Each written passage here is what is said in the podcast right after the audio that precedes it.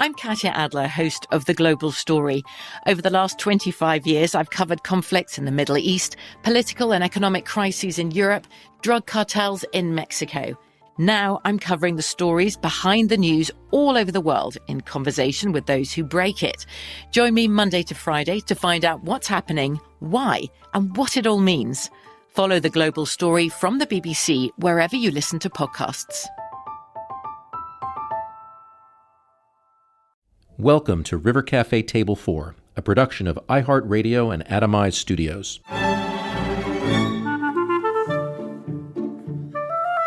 If food and life have a close connection, then so does Lily Allen and the River Cafe. Both born and raised in Hammersmith, West London, Lily in May 1985, and the River Cafe 18 months later in September 1987. We both have had our shares of ups and downs as we came of age, but as creatives, I like to think that we both share a common commitment to being honest and straight about what we believe in and the values we hold. Lily really does tell it as it is, and that's what we're going to do today. Talk about food, food and memories, food and family, food and love. Hi. Hi, darling. Would you like to read your recipe? I would love to. I have uh, chosen fig and cannellini salad. You will need 12 ripe figs, 200 mils of extra virgin olive oil, one bunch of fresh green basil, one bunch of fresh purple basil, one bunch of fresh mint, a selection of salad leaves, including rocket, 300 grams of cooked cannellini beans, and the juice of one lemon. Slice the figs and spread out on a large plate. Season and drizzle over half of the extra virgin olive oil. Warm the cannellini beans in their cooking liquid, drain and season. In a large bowl, combine the figs and warm cannellini beans, stirring well. Gently toss through the herbs and leaves, add lemon juice and extra virgin olive oil. Why did you choose of all the recipes in the River Cafe books this this recipe? I love a bean salad, and figs are possibly my favorite fruit. Usually, I'd have fi- figs with sort of cheese or something else, but both the things are delicious, and you're very good at putting delicious things together and on a plate.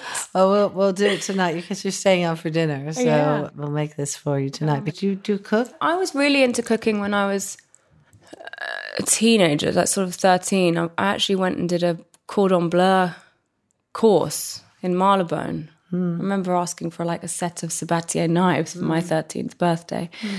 It's funny because it's really one of those things that you have to keep up in order to, you know, it's it's like muscle memory. And I definitely have, you know, like a handful of recipes that have sort of stuck with me. But I remember when I when at the beginning of my career, when I'd go off on tour for sort of two years at a time, I'd come back and I'd forget how to make a spaghetti bolognese, and it would really freak me out actually. You know, because when you're on tour, you just don't have access to a kitchen. You know, you're in a tour bus or in hotel rooms, so there's just no way that you would ever be able to get anywhere near a chopping board and some fresh vegetables. But yeah, I love cooking. And you love eating. I love eating. i love eating. Have there been times, times when you know that you, your music describes when you've been on the edge or down? Do you find that when you're kind of emotionally vulnerable that you don't eat or you do eat? No, I'm an eater when I'm eater. when I'm sad. Yeah. Are you? Yeah. In fact, I think you know everyone in my family is emotional eaters. We all sort of reach for usually carbohydrates Yeah. when we're Yeah. feeling low. Um, there's this thing that my mum makes, which you will think is horrendous, but it's like the thing that I want her to come over and, and drop off at my house when I'm feeling really depressed, which is called cheese pie. And it's but it's she used to make it when she was living in her student accommodation when I was a, a, a baby. But it's a casserole dish with two tins of tin spaghetti with in the tomato sauce with a layer of cheesy mashed potato on top, Oh my and God. then put in the oven. I didn't know what you were going to say, but I really didn't think you were going to say spaghetti covered by mashed potatoes. no, Fascinating. Wow. it's really, really gross, but I love it. It just like, yeah, it makes me feel really, really protected and comforted yeah. by my mum's sort of stodgy 80s cooking. And so tell me about growing up in the Allen household. What was the food like? Did you Crikey. Um, yeah, did your mom cook or your dad or My mom cooked a lot. Yeah, she was she kind of cooked, you know, kids like stodgy food and then I guess as we yeah as we got a little bit older, we had sort of more variation. There was always lots of entertaining going on on the weekends and Sunday roasts and yeah dinner parties. I, I imagine is where I sort of learned a lot about food. Seeing your parents entertaining and seeing the food quite different, hearing the voices, the adult conversation. Mm-hmm. So when you would go downstairs and sit at the table or sit on someone's lap, what what was it like? What did that feel like? I was always like, you know, fascinated by grown ups when I was a kid. I didn't really have that many friends my own age, and I just was desperate to, to be an adult mm. from quite an early age. So I just remember sort of, yeah, sitting on, you know, my godmother's lap, you know, pretending that I liked olives, which I really didn't. yeah, just sort of soaking up all of the conversation, pretending that you understand what's what's going on but not really, you know, probably concentrating so hard on trying to blend in that you're not mm. really doing much else. And would they, would they let you stay? Would they, was there any sense of it's time now to let you go to bed? Or would they? Uh, no, my parents definitely weren't, were not um, strict in that, in that sense. Well, tell me about your mother and father. What did tell me about their lives? Well, first of all, you know, my parents were divorced by the time I was four, so I don't really have many memories of them together. Um, although Actually, I, I do remember one party that they had at our flat in Bloomsbury. I think it must have been around Christmas or New Year.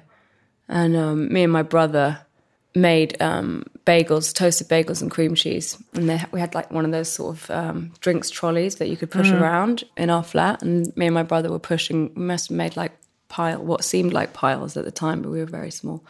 Um, yeah, pushing them around the living room and trying to charge people 50p for a bagel with cream cheese. Don't know if we got many takers. Don't know if people were uh, maybe. that sounds pretty good to me. Bagels and cream cheese for 50p. Couldn't get that very anywhere. I mean, actually, my my mum, my brother went to boarding school when he was eight, and my sister, you know, had a quite colourful social life from the age of sort of 13 or 14. So she wasn't really around much. So I, I, was, there would be quite a lot of times when it was just me and my mom and my stepdad in our house in Primrose Hill. And I remember getting taken to dinner parties at other people's houses quite a lot. Um, in the week. I remember like I would be tired and I'd get to school the next day and people would be like, Are you okay? And I'd be like, no, I was out till two o'clock yeah. in the morning listening yeah. to grown ups rabbit yeah. on about nothing. What about when you saw your father? Did he cook for you or did he take Yeah, you? he was like a little bit more rustic, my dad, with his food. Like we did a lot of camping and going to festivals and stuff. So there was always quite a lot of like cooking on open fires with him and he used to do like this digging a hole and making like sort of baking meat or barbecuing it like in a hole for mm-hmm. you know slow mm-hmm. cooking stuff. So yeah, that was sort of more more his vibe. But yeah, you know, I had you know sort of fabulous social parents and was taken along for the ride. And so, if you grew up with that food, when, when did you start discovering that there when was did I start other? Discovering yeah. food for myself. I mean, like yeah, going to sort of like social gatherings with my mum and her friends my best friend Makita, her mum is Antiguan, and so she was always. I've always been really interested in like world food, mm. and she, you know, introduced me to sort of Caribbean food, and I loved all of that growing up. I thought it was just the most delicious, you know, sort of baked chicken and all of the spices with the rice and the peas. And also growing up in West London as well, there was always sort of Portobello Market, market stall food my dad had this friend called Vicky who had a stall down in Camden Market where we would ha- uh, go and have sort of falafels every weekend. Mm. So I was always really interested in trying foods from different parts of the world. Mm. And then when I started touring as a mm. recording artist, mm. I just became obsessed with local food from wherever it was that we were.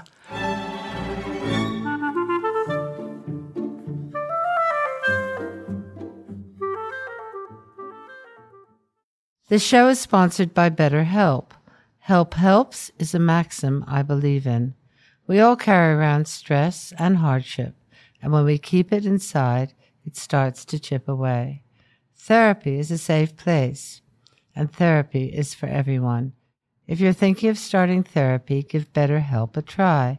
It's entirely online, designed to be convenient, flexible, and suited to your schedule. Just fill out a brief questionnaire to get matched with a licensed therapist and switch therapists anytime for no additional charge. Visit betterhelp.com slash Ruthie today to get 10% off your first month.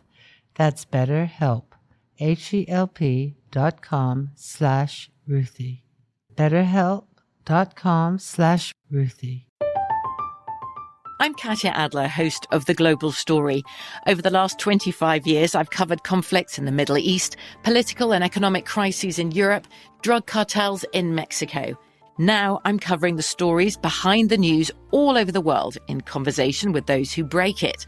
Join me Monday to Friday to find out what's happening, why, and what it all means. Follow The Global Story from the BBC wherever you listen to podcasts. What was it like going on tour and discovering the culture through the food? Well, I mean, it's a sort of habit of mine, which is that when I get off stage, I've taken all my makeup off, and I get on the bus or you know however it is that we're traveling, I'll get my phone out and look at the city that we're driving into the next morning, and I'll plan each meal. Do you? Oh, that's smart. yeah. Yeah, the first thing that I would look for in the morning was the best place for coffee and pastries, and then if we were in Mexico, then I want to find out where the best tacos were for mm. lunch and et cetera, et cetera. So yeah, that was, I will always plan my day around food. Oh, you're not the only. I mean, when I was talking to Jake Gyllenhaal, he said that no matter where he's going on location, wherever he's going for a movie, wherever in the world, he spends days before deciding where he's going to eat. Going to eat, yeah. And what is it like touring? What is it like when you go on it? Really you- hard, actually. Tell me, take me food-wise. through it. Well, I mean, because most places where there, are, you know, we'll pull up outside, uh, you know, the venue, and that's where we'll be based for the day.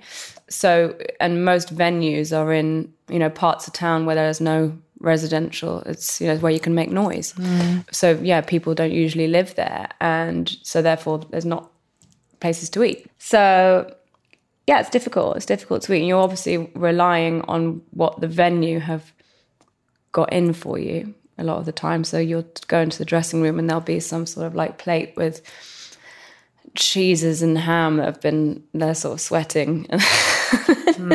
It's uh it's not the nicest. And then crisps and sweets and things like that. Maybe fruit sometimes. But yeah, that's what I I sort of like have my sort of routine, which is I'll order an Uber and, and go into town and find somewhere to have coffee and then sit and decide what it is I'm going to do with the rest of my day. You have to spend the day there before the concert at night.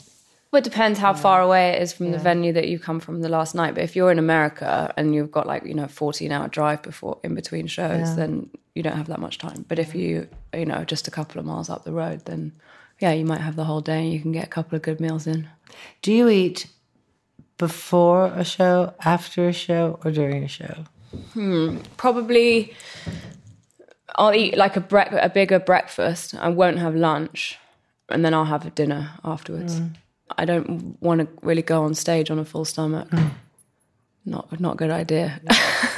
Yeah. And what about in the theatre? Because tell me about the play you're in. Tell us about the play the you're doing now. I'm doing a play called Two Twenty Two, which is a sort of dinner party play. so, what is a dinner party play? The whole thing is set over one evening around a table, and it's all about usually quite a small cast, like Who's Afraid hmm. of Virginia Woolf, and hmm. like you know plays. It's it's definitely a thing, um, and that's that's what this play And is. is there food on the table? Yeah, there's. I, I real have to make an asparagus risotto. on stage, do you really? Do you? Okay, so tell me about that. That because we want to bring everything back to the food. What what is it? What is hey? What is it like? Oh my gosh, you're gonna hate it because we well, it's not actually risotto. They've we kind of like have like ready-made basmati rice, Yeah. and then I kind of like add stock to it as we're you know doing the first sort of fifteen or twenty minutes, and then yeah, then I chop up asparagus and chuck the asparagus in, and then I dish it out. And you're talking while you're while doing, doing that. it, yeah. And my my character is a woman called Jenny, who's a primary school teacher, married to a guy called Sam, and we're you know having friends over for dinner at our mid renovation house. And Jenny, my character, is convinced that the house is being haunted by a ghost, and so she asks that the other guests stay up until 2.22 which is when the time of night when the ghost comes along to to witness and and give their thoughts on what's happening. And so yeah it's sort of it's it's a it's an interesting play If ghosts exist, why aren't there absolutely loads of them? How do you mean? Why aren't they flooding into our world in their thousands? A minute later, it came, walking round and round. I turned on the light and the room was empty. It was a dream! I wasn't asleep. Do you believe me? I should have been here!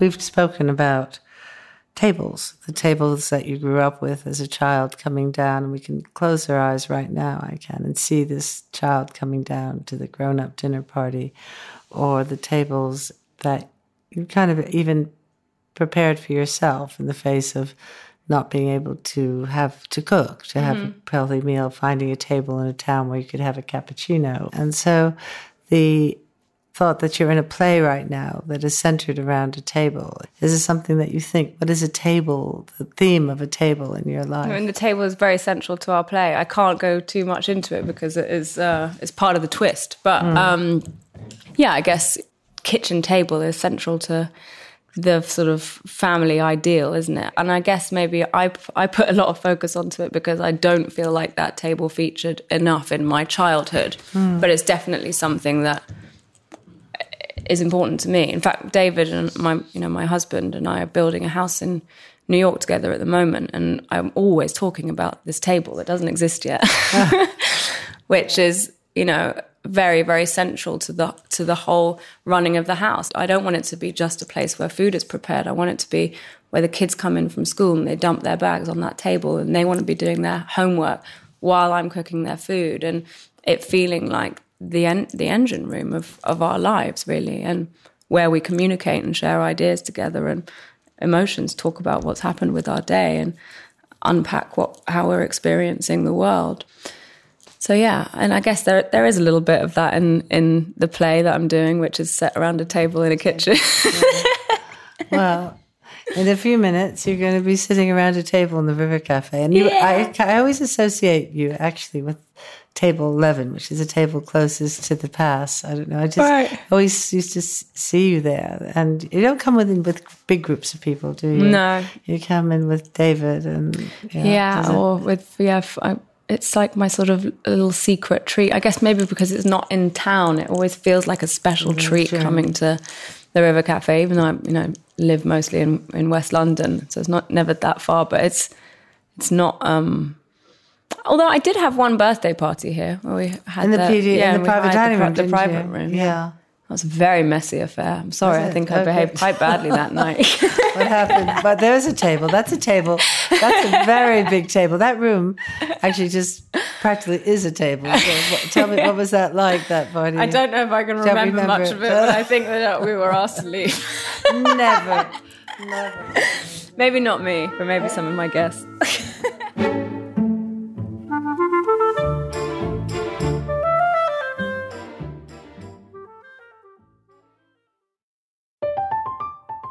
I'm Katya Adler, host of The Global Story.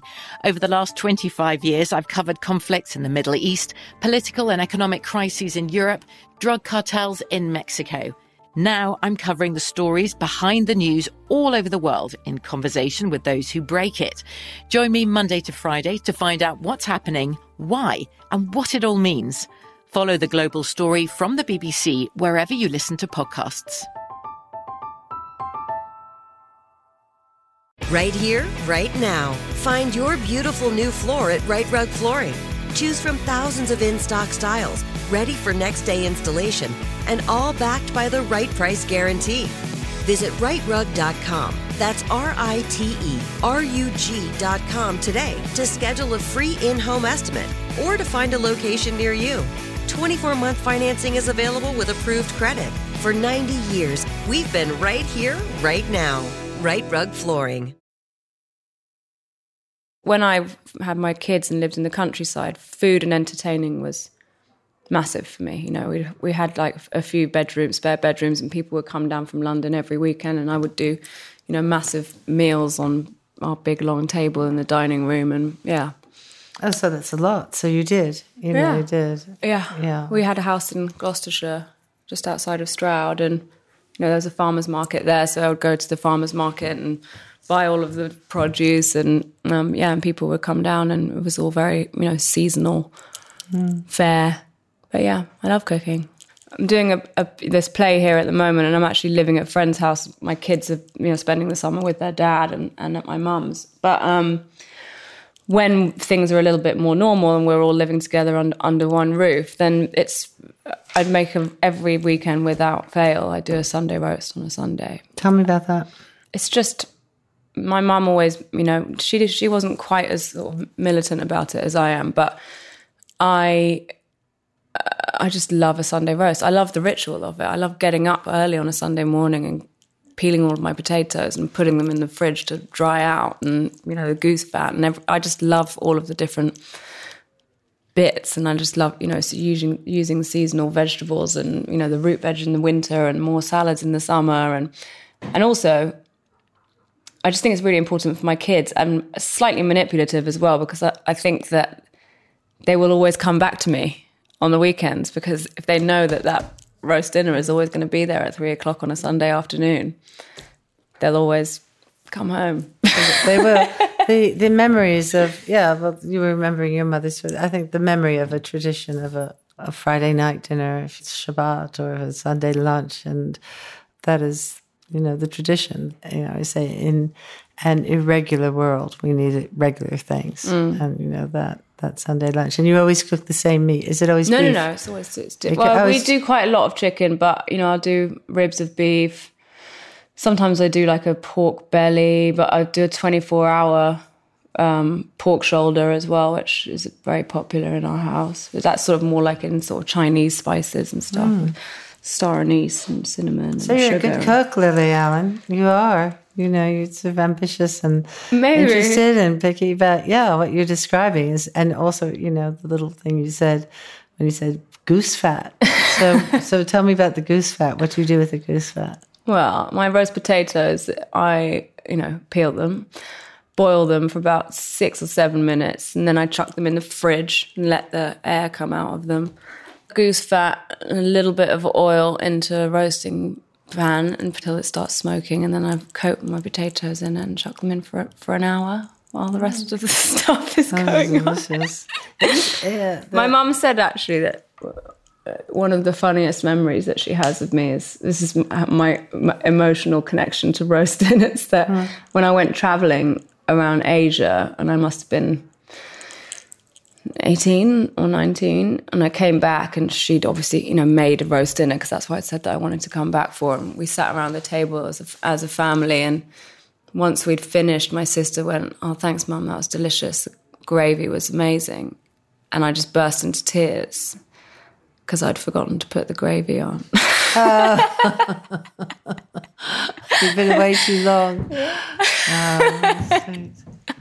Oh, I think so. The roast tradition is something that goes back from your childhood to your to yours, and then to your children. Do you think? Yeah, and but it, I think my even my mum's childhood as well. You know, I think she was sort of raised on roast dinners. I mean, um, I mean, maybe it's because in my, in my family, just be, the way that things have worked out, and my mum being you know a single working mother, and that was possibly the one time a week that we all did come together around a table. You know, there wasn't there wasn't much of that. I don't really have memories of sitting around a mm. table as a family, but I do on Sundays. I always ask, "What is your you know, comfort food?" And it is very often food that was cooked for as a child. Uh, as You know, kid, a- a, friend of mine who I asked said it was a peanut butter and jelly sandwich because Yeah. that's what he had with his mother when he came home from school every day. Mm-hmm. And then she died when he was twenty, and that's what he wants to eat. So I think there is For sure.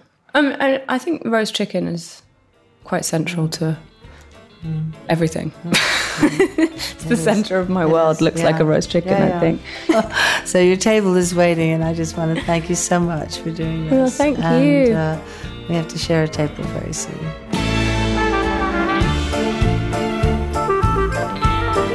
To visit the online shop of the River Cafe, go to shoptherivercafe.co.uk.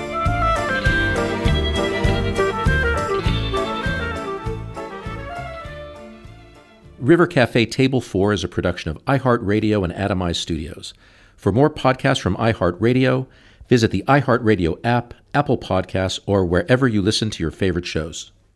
This show is sponsored by BetterHelp. It's a simple truth. No matter who you are, mental health challenges can affect you, and how you manage them can make all the difference. That's why everyone should have access to mental health support that meets them where they are and helps them get through. BetterHelp provides online therapy on your schedule. It's flexible, simple to use, and more affordable than in person therapy. Connect with a licensed therapist selected just for you. Learn more at betterhelp.com. That's better, H E L P.com. From BBC Radio 4, Britain's biggest paranormal podcast is going on a road trip. I thought in that moment, oh my God, we've summoned something from this board. This is Uncanny USA. He says, Somebody's in the house, and I screamed. Listen to Uncanny USA wherever you get your BBC podcasts, if you dare.